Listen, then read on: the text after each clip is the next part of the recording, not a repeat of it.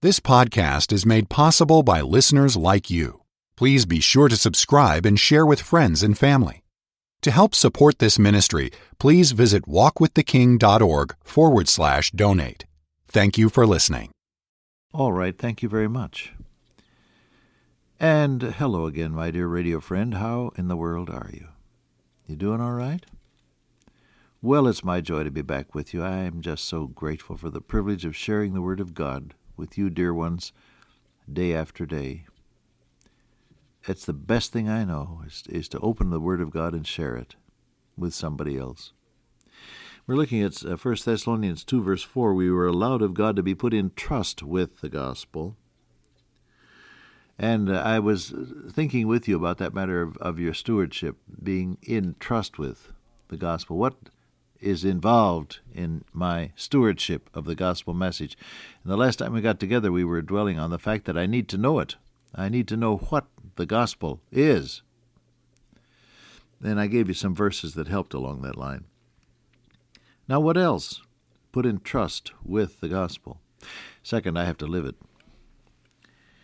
A life that doesn't measure up to the truth of the gospel makes the proclamation of the gospel not credible. That's a frightening thing. To think that my faults and foibles, or any kind of slippage in my life or character, could make the message I preach or share something that people just simply don't believe.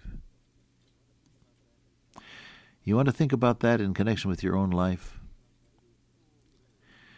It is so very important to live the gospel. Number one, to live the fact that I know I'm a sinner and can't help myself. Number two, to live the fact that Jesus died for all my sins and the price has been paid. Number three, to live the fact that his precious blood shed on Calvary is enough to cleanse me from the stain of sin, and again to live the fact that his power is enough to keep me day by day under the stresses of daily life and tests and temptations and trials. To live the gospel. Jesus has to be real in my life if what I say about him is to have any credibility whatever.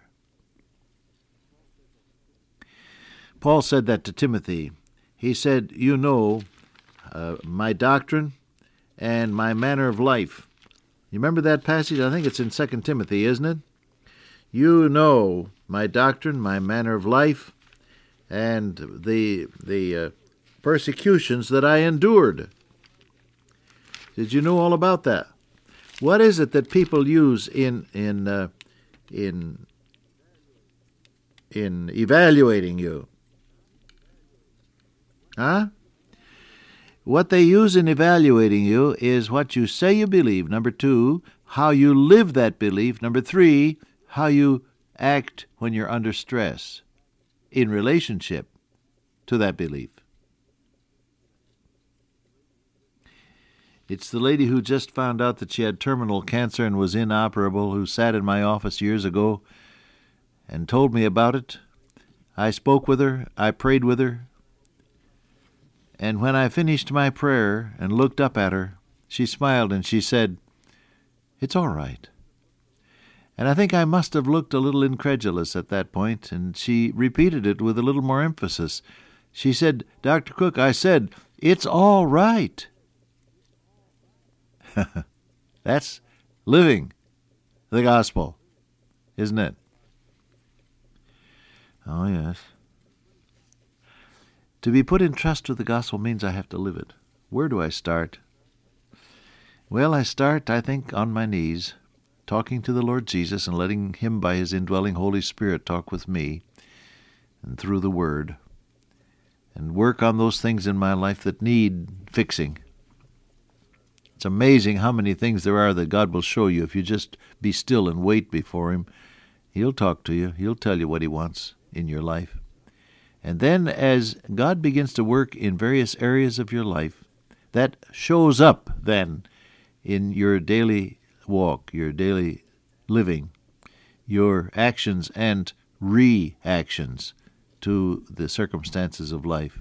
And people begin to see then that there's something more than just Joe Q. citizen.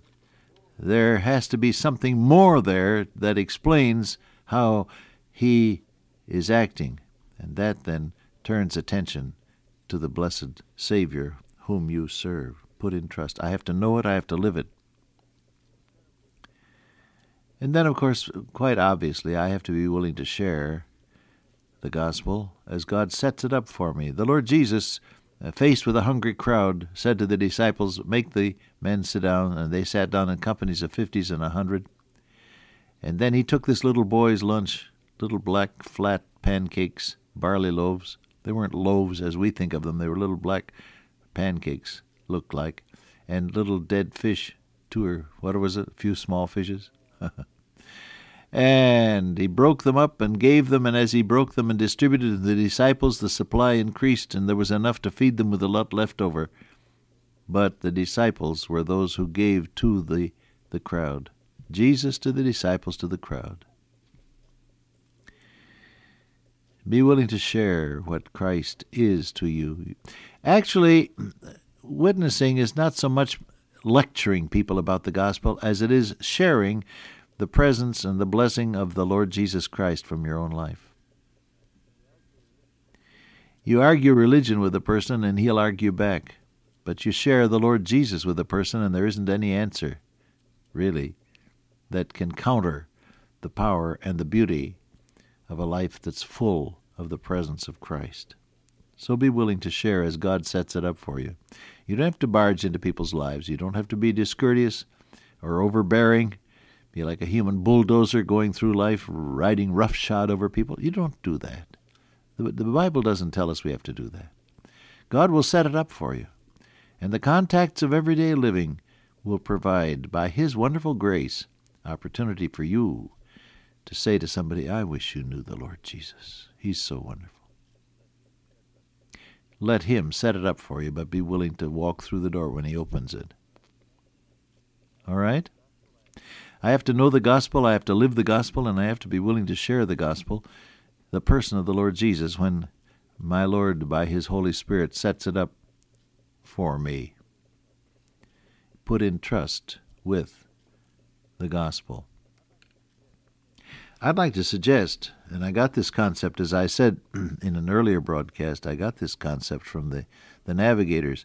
My work as a Christian is not done until I have helped somebody else become capable of sharing the gospel with others. Suppose you pray with someone about salvation, you think as you go away joyfully, ah, there, that's another soul saved for eternity. And so it is. But your work isn't done because you need to come back and check on that person and help him or her start to grow in the Word. Ben Weiss was my good friend through many years. He's with the Lord now.